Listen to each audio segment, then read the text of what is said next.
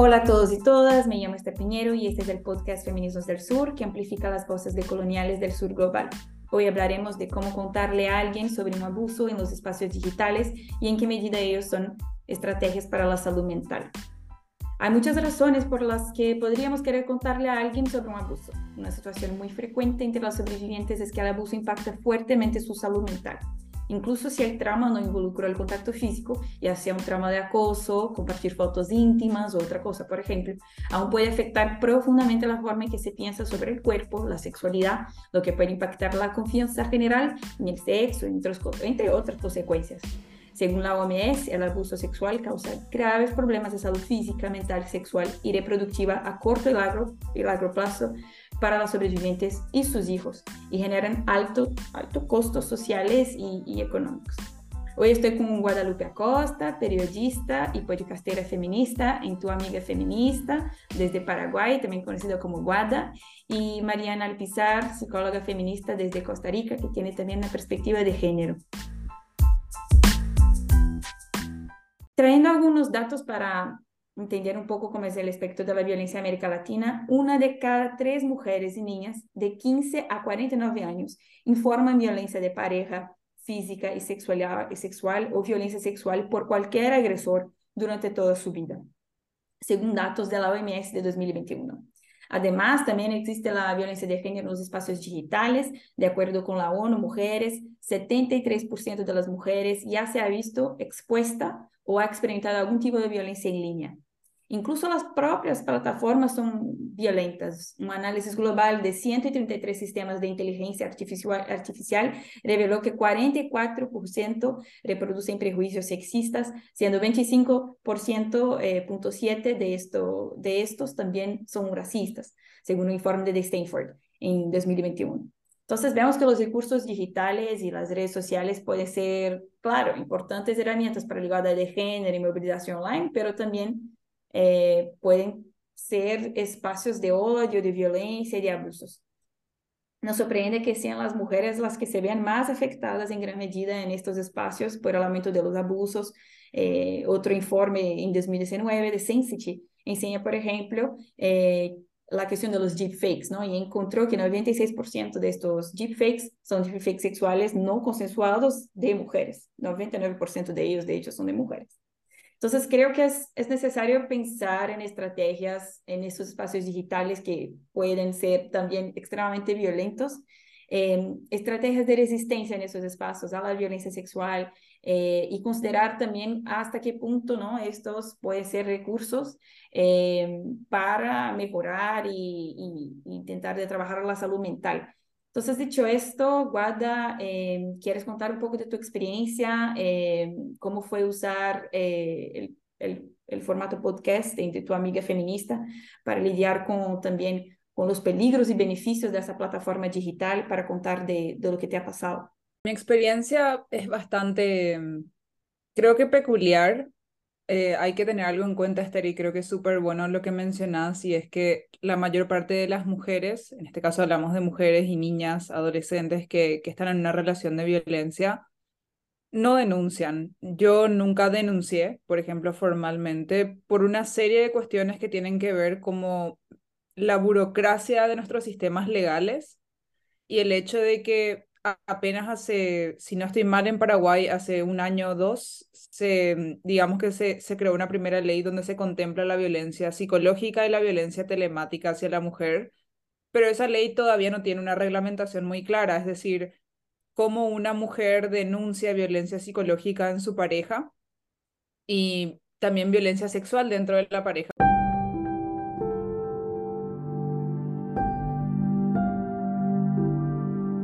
Porque creo que a todas, a todas aquellas personas que hemos crecido socializadas como mujeres, em, siempre nos, nos ponían el contexto de que la violencia sexual ocurría como saliendo vos desprotegida de tu casa a la noche, en un callejón te agarraba un extraño, pero nadie, absolutamente nadie, ninguna, ninguna institución en América Latina te habla de que la violencia sexual se puede dar dentro de la pareja.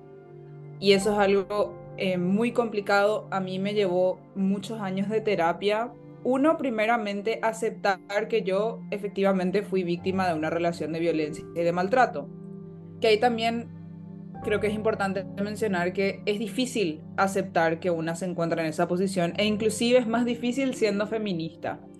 Porque siendo feminista tenés eh, como un montón de, de, constructos propios y vos misma salís a hablar de lo que es la violencia y sabes detectar la violencia. Sin embargo, parece ser que nos cuesta aceptar que a pesar de tener todos esos conocimientos y herramientas, nosotras también podemos estar en esquemas de relaciones violentas.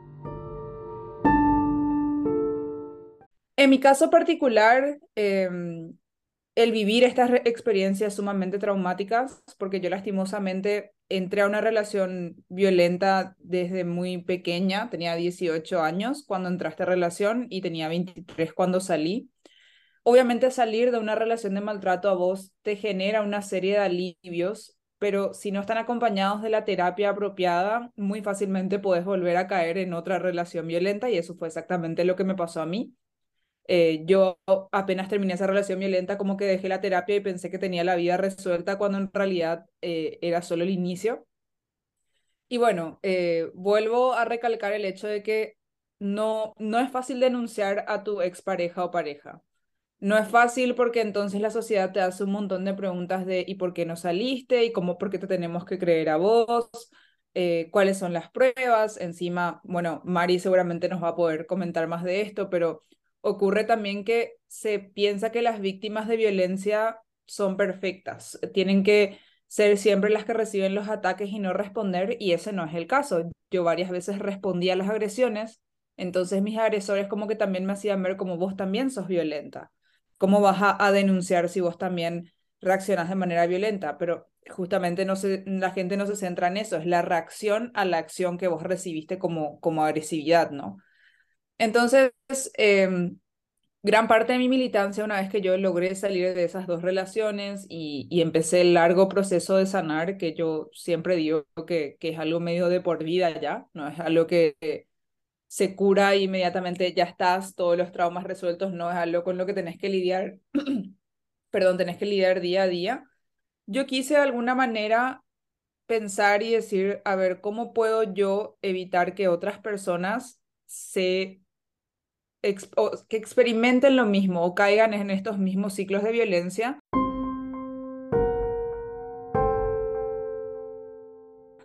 Sobre todo porque en América Latina la violencia es muchas veces entendida como amor. Eh, el amor que nos han vendido, especialmente digo en América Latina, porque todavía tenemos como muchos vestigios de, del catolicismo, de la, del amor todo lo puede, todo lo perdona, todo lo espera eso es algo que nos han repetido hasta el hartazgo y creo que ahora recién, como en estas futuras generaciones, se están cuestionando estas cosas. Mi pregunta fue, ¿cómo puedo yo eh, evitar esto? Y dije, necesito contar mi historia, pero tuve que ser muy estratégica. Por ejemplo, eh, tuve que alterar ciertas líneas del tiempo porque si bien yo nunca menciono los nombres de quienes me agredieron, de mis maltratadores, eh, al ser un país tan pequeño como Paraguay, es muy fácil identificar quién puede ser. Hay ciertas cuestiones que mantuve como en otros tonos, pero justamente empecé a hacer un ejercicio, por ejemplo, de cómo identificar patrones de violencia que se entienden como amor eh, obviamente esto gracias a mi proceso de terapia fue algo que pude empezar a hacer y iba escribiendo tweets, iba haciendo hilos en Twitter y ahí fue cuando, bueno, me, me llega esta oportunidad de hacer el podcast y digo, necesito contar mi historia, porque al comienzo yo quería hacer un podcast educativo, pero me daba cuenta que estaba muy carente de una historia, ¿no? Y los podcasts son contar historias al final, es, es lo que hace que la gente se quede, le atrape, escuche. Entonces, bueno, eh, cuento esta, esta historia de la relación más larga, de, de, cuando yo tenía 18 y salí ya casi con 23 años de esa relación, en una serie de capítulos donde básicamente utilizo fragmentos de mi historia para ilustrar ciertos conceptos bastante abstractos de lo que es la violencia psicológica y cómo se va dando el, el llamado ciclo de la violencia, ¿no? Y por qué es tan difícil salir. Mi experiencia fue positiva, increíblemente. Por ese proyecto no recibí mucho hate, pero, pero creo que es porque lo pensé mucho y fui muy estratégica. Y de alguna manera también ese proyecto me trajo mucha, me trajo mucha satisfacción en el sentido de que la gente que lo escuchaba o me decía, gracias a tu podcast le puedo poner nombre a lo que me pasó, que nunca supe por qué me dejó tan mal, porque yo no pensé que esto era maltrato. Así como también hubo gente que me escribió a decir, escuché tu podcast y me estoy dando cuenta que mi relación es eso, mi relación es una relación de maltrato. Sí, muchas gracias por compartir tu historia, de verdad, Guada. Y intentando entender también, Mariana, ahora, eh, contar a alguien usando las estrategias digitales para, como también como una forma de denuncia, puede ser un paso importante en el proceso de recuperación. ¿Cuáles son los riesgos? Yo creo que contar a alguien, sea una persona física, sea en redes sociales, siempre, digamos, es la primera forma de resistencia que tenemos las mujeres que somos sobrevivientes de violencia o las personas sobrevivientes de violencia para poder romper el silencio, ¿verdad? Porque una de las estrategias de violencia más fuertes que afectan nuestra vida cuando sufrimos violencia es la culpabilización. Pero justo, digamos, cuando yo escuchaba a Guada, ¿verdad? Coincido con un montón de cosas y creo que antes incluso de la denuncia, yo creo que es importante pensarnos el acompañamiento a las sobrevivientes de violencia como ellas quieran vivir su proceso de sanación, ¿verdad? Que cada persona lo puede y lo quiere vivir distinto y es importante validar su forma de vivirlo, ¿verdad? Em, muchas veces, por ejemplo, cuando yo estoy atendiendo eh, a una persona que, que es sobreviviente de violencia, hay dos cosas que, que suelen pasar un montón. Primero es el sentir, sobre todo si son feministas o si vienen de algún movimiento social, sentir que tienen que denunciar de la manera que sea, pero hay que denunciar porque es un deber social. Y lo otro, em, sentir, bueno, además, ¿verdad? De, de sentir la denuncia, digamos, como, como un deber, es sentir que es eh, culpa de ellas lo que pasó de alguna manera, ¿verdad? Entonces, antes siquiera de pensar en la denuncia, yo creo que es importante el proceso de desculpabilización, eh, como lo sienta la persona, ¿verdad? Eh, ese acompañamiento pasa por no asumir que tenés que denunciar para, para que tu vivencia sea real, ¿verdad? Lo que viviste es absolutamente real, incluso antes de la denuncia en cualquier medio, ¿verdad? Em, y lo otro que pasa un montón también es que las personas eh, que somos sobrevivientes de violencia física, sexual, emocional, solemos preguntarnos, ¿cómo hago para sentir menos? ¿Verdad? Y, y esto es muy fuerte porque, digamos, así como lo dice Guada, sentir menos no es posible.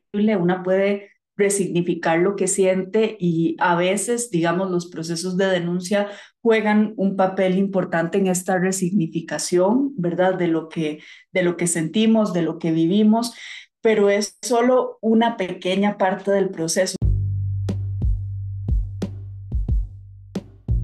Cuando una ya llega a denunciar en un espacio digital es porque ya has pasado, digamos, por un proceso previo, primero de validación de lo que sentís. Esto es súper importante.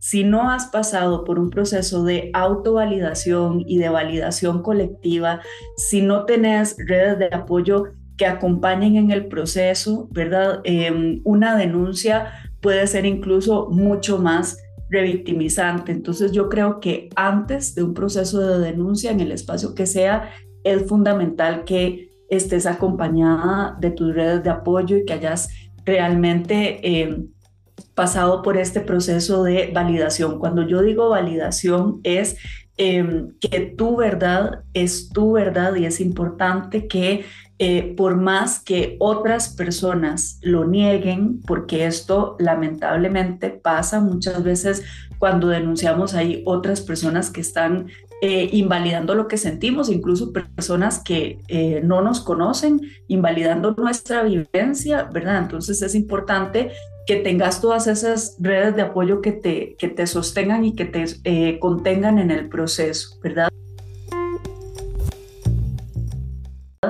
Yo creo que así, justamente como lo hizo Wada, es, ¿verdad? También una forma sumamente valiosa, ¿verdad? De hacerlo, el hecho de, eh, por ejemplo, buscar protegerte a la hora de hacer esa denuncia es súper importante, pero, pero yo creería que, que primero es fundamental estar acompañado. ¿Verdad? Y, lo último que quiero decir, ahora justamente las redes sociales juegan un lugar importante porque no estamos viéndonos realmente contenidas por un sistema de justicia que nos acompañe. ¿verdad? El sistema de justicia más bien nos revictimiza, es un sistema de justicia patriarcal donde nosotras tenemos que ir a probar que vivimos la violencia en vez de que este, el perpetrador, la persona eh, que nos violenta sea, ¿verdad? Eh, quien tiene que probar, por ejemplo, que no existió esa violencia. No se parte de creernos como debería ser, digamos, en los sistemas de justicia.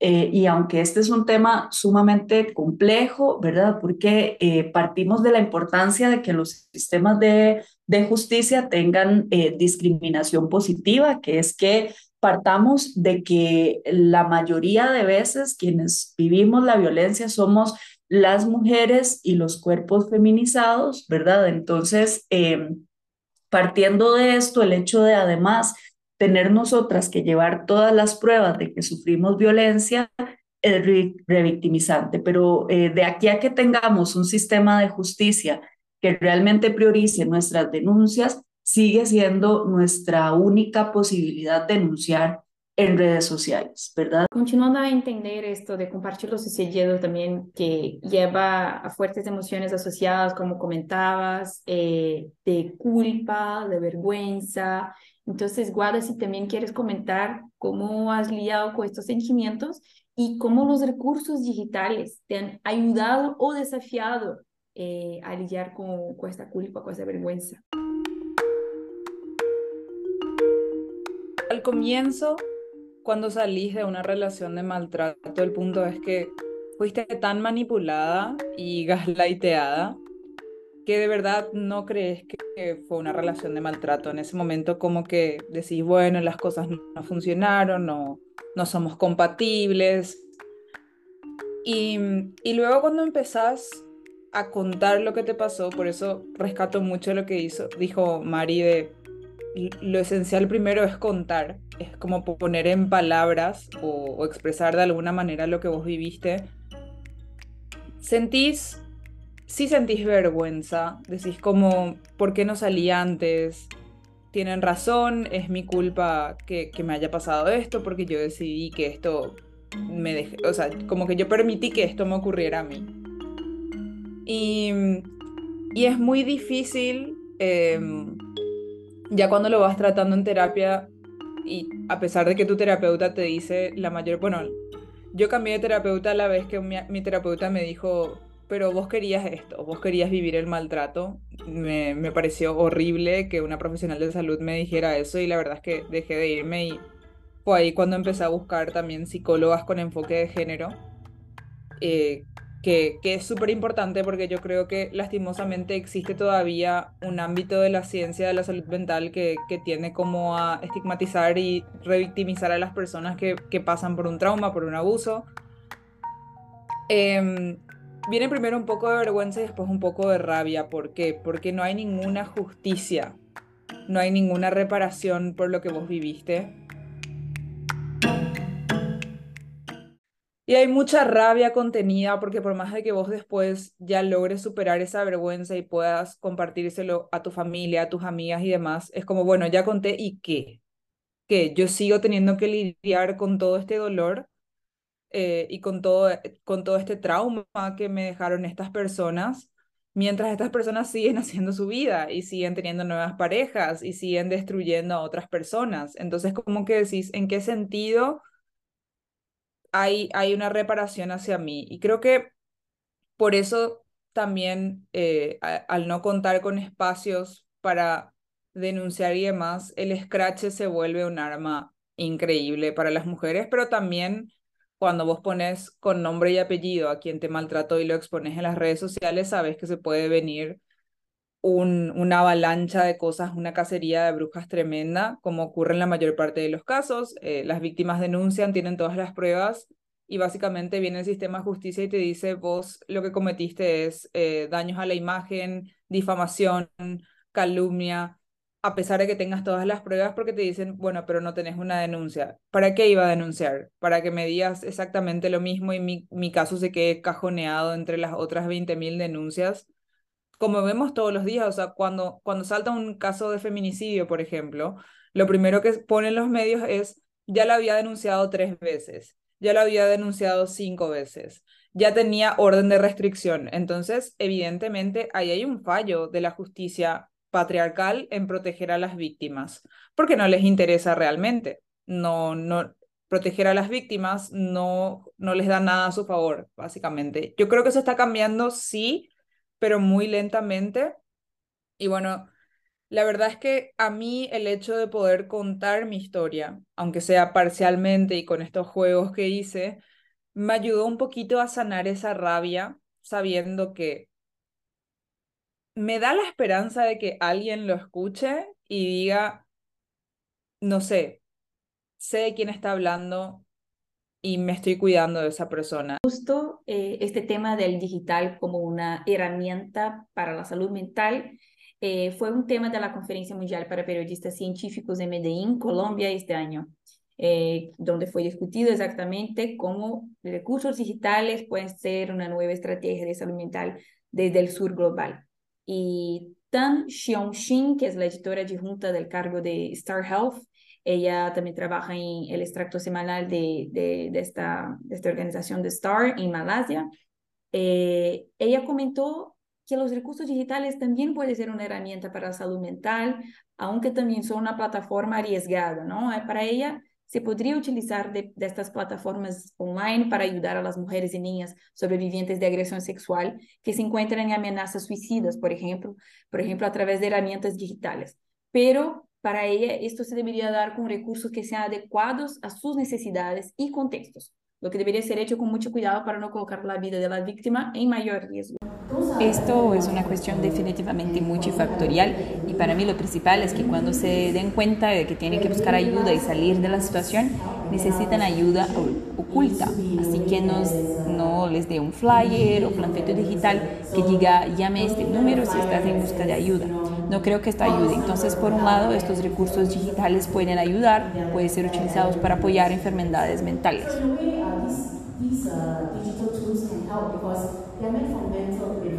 Entonces, hasta ahora estamos pensando cómo las propias víctimas pueden usar de los recursos digitales para resistir a la violencia. Pero ¿cómo desde las organizaciones ustedes creen que se puede usar de los recursos digitales para, eh, como estrategia ¿no? y herramienta para apoyar a las mujeres y niñas víctimas de, de abuso.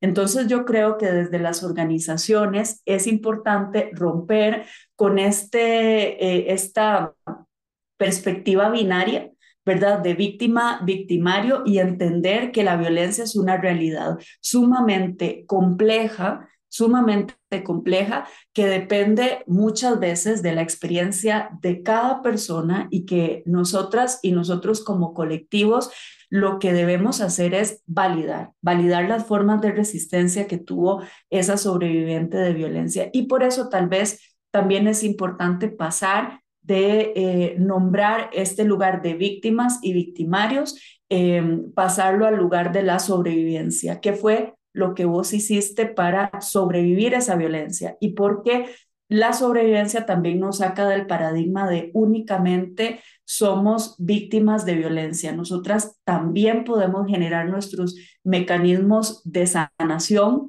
y son, como digo, absolutamente válidos cualquier mecanismo de sanación que tengamos. Eh, y Guada, ¿qué crees que desde las organizaciones, qué recursos digitales, pensando realmente en, en todo que es de web, de redes sociales, qué te hubiera sido como crucial haber visto o escuchado que te ayudaría ¿no? Eh, en tu salud mental mientras estaba pasando por, tu, por tu situación, por ejemplo?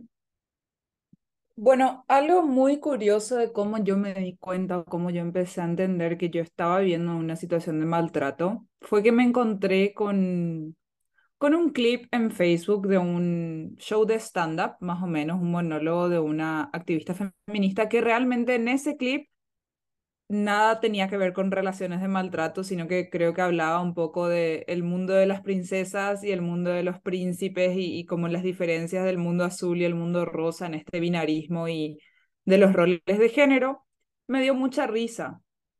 Y me acuerdo que busqué el monólogo completo en YouTube y lo encontré. Se llama No solo duelen los golpes de la española, creo que es andaluza, Pamela Palenciano. El monólogo duraba una hora mm, y media, más o menos, o una hora y cuarto. Y yo empiezo a ver este monólogo, que en realidad era la historia de cómo Pamela vivió una relación violenta. Y al terminar de ver esto me quiebro a llorar. Me quiero a llorar y fue como no podía creer que una persona estuviera describiendo tan bien todo lo que a mí me estaba pasando. Bueno, quizás no todo, pero en su mayoría, ¿no? Porque en el caso de Pamela, la violencia física sí había escalado a golpes y demás.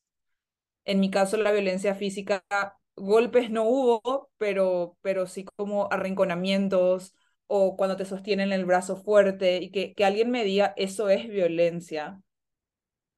Fue, fue muy importante para mí. Entonces, em, creo que, reitero, invitar a las mujeres a contar sus historias es importantísimo, porque a partir de las historias que nosotras vamos viendo y, y, escuchando, es como que empezamos también a reconstruir nuestro, nuestro propio relato de nuestras vivencias, ¿no? Em, algo que creo que es fantástico es que cada vez están ofreciendo como más talleres para crear contenido en redes sociales que tengan eh, un enfoque feminista. Por ejemplo, desde el humor, eh, el humor es una herramienta sumamente poderosa para contar nuestras historias, eh, sobre todo teniendo en cuenta, digamos, la dicotomía que presenta el sistema patriarcal de, como bien lo decía Mari, las víctimas perfectas y el modelo de victimario, ¿no? Eh, porque es cierto, o sea, algo que, que creo que rescato nomás de lo que dice Mari es, mucha gente me dijo, pero ¿cómo si él es súper buen tipo? Claro, es buen tipo en sus ambientes de amistad y demás, pero en sus relaciones interpersonales no es bueno. Y ahí también entra un poco lo que yo empiezo a decir, si alguien maltrata a su pareja, eh, ¿qué tan buen amigo puede ser? ¿Qué tan buena persona realmente puede ser? Porque quizás es solamente una máscara que utiliza para poder seguir perpetrando maltrato hacia otras personas. Em, yo creo que las redes sociales, eh, o, o, al menos si las redes sociales nos ofrecen una plataforma para en distintos formatos ir contando nuestras historias. Eso sí, yo creo que algo que, que es clave y que a mí me funcionó mucho fue ser estratégica, porque no hay que olvidarse de que el contexto donde vivimos siempre nos va a poner a nosotras a demostrar que lo que vivimos es real. Entonces, hay que ser sumamente estratégicas priorizar nuestra salud mental, entender, de repente analizar o pedir opiniones de, de amigas feministas, de personas cercanas a nosotras, de qué, qué efectos crees que pueda llegar a tener. Estoy dispuesta a lidiar con el backlash de lo que sea que yo llegue a publicar y lo que, lo que va a ocurrir o con las repercusiones, ¿no? Sí, según la Organización de Apoyo a Víctimas de Abusos, CHAIN, muchas veces el poder institucional, como ya hemos comentado en todo este podcast, ¿no? refuerza la culpabilización de las víctimas que buscan por justicia, eh, ya que es un sistema protegido por la opresión de todas las personas que no encajan en este modelo de poder que está basado en el sometimiento de la mujer y de toda la diversidad de género. Este modelo refuerza el silenciamiento de todo aquel o aquella que tome una posición contraria a la realidad de esta estructura patriarcal, ¿no? Entonces, en ese sentido también, como que pensando otra vez en los recursos digitales, cómo que pueden ser herramientas para una y uno empoderarse, fortalecerse en este proceso para enfrentar este sistema y buscar apoyo, o sea, más en el sentido de creación de redes, quizás coaliciones, eh, porque muchas veces no van a tener una red de apoyo en su familia o quizás amigos y amigos, ¿no? Pero quizás van a buscar estas redes de apoyo en el mundo digital y cómo ustedes creen que estas personas que están en búsqueda de estos, de estos espacios de empoderamiento eh, y de compartir pueden encontrar apoyo.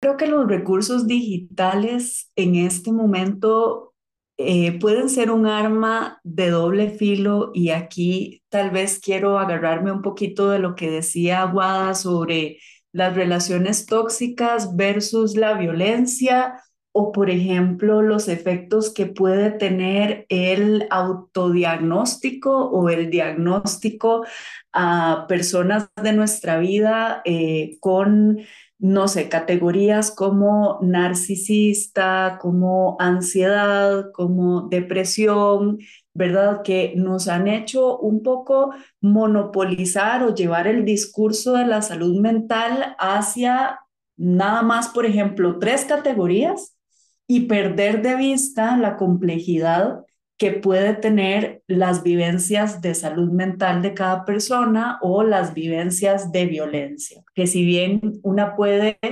emitir o por lo menos irse orientando un poquito más a través de los recursos digitales para entender lo que nos pasó y es importante, como decía, el acceso a la información para romper esta idea también de que solo desde los sistemas de justicia o solo desde la perspectiva médica se puede validar lo que te pasa. Yo creo que de alguna manera el acceso a la información nos hace justamente apoderarnos eh, de lo que nos pasó como algo que no entendés más vos, entiendo yo lo que me sucedió en primera persona. Eh, entonces, por eso yo creo que hay que cuidar mucho las informaciones a las que tenemos acceso y también, eh, vamos a ver, intentar eh, filtrarlas también con el apoyo a desde profesionales de la salud, ¿verdad?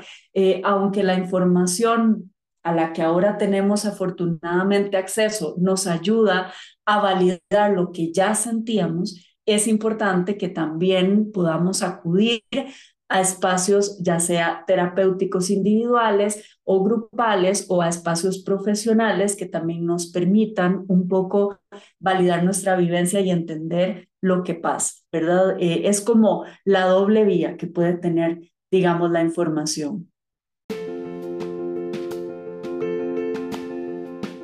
Sí, he logrado contactar con, con, otras personas que han vivido lo mismo que yo y creo que es sumamente satisfactorio porque gran parte de ser víctima de violencia también implica que dudas un poco de la percepción de tu realidad. Entonces cuando tenés esa doble validación de otra persona, aunque no creo que esté bien que te validen los demás, pero es, es, es esa sensación de reconocimiento que a lo mejor vos no tuviste en su momento creo que eso te trae también un poco de paz en ese proceso de sanar, de que no todo estuvo en tu mente y de que no es que vos seas exagerada. Y redes de apoyo, muchas, o sea, creo que al ser feminista algo positivo es que siempre estás en contacto con otras mujeres y disidencias que también militan por tus mismas causas, entonces te sentís realmente contenida, aunque igual hay muchos momentos, como dice Mari, el, el, el ámbito digital es un arma de doble filo, puede traerte mucho odio, mucho apoyo o ambos. Entonces es importante también tener un lugar seguro, un safe place al cual acudir cuando sentís que las cosas se están desbordando un poquitito y tomar las medidas necesarias para preservar tu salud mental.